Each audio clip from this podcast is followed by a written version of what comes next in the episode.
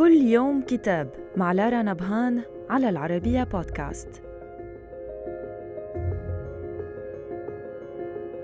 كتابنا اليوم بعنوان نرد النص للشاعر عدنان الصائغ، وهو نص طويل مفتوح على الذات والتاريخ الشخصي والعام والثقافات والأساطير والفكر والشعر والسرد والبحث والذاكرة الشعبية والشفهية والمتداول والغائص والغاطس من الأحداث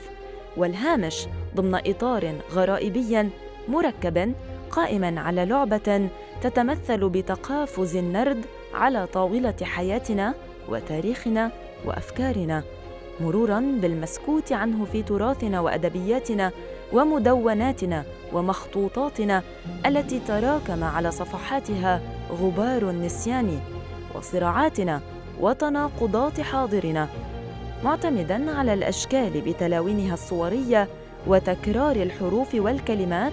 أو اللعب بها وتهشيمها حيناً بقصد أو بغير قصد، فيدخل التشكيل عنصراً في رسم مشهدية بصرية مدهشة، تهويمات وإضاءات شعرية خاطفة تعلي أفق النص وتسخن اللعب. صدر الكتاب عن دار المؤسسة العربية للدراسات والنشر ببيروت بالتعاون مع سطور ببغداد، وإلى اللقاء مع كتاب جديد.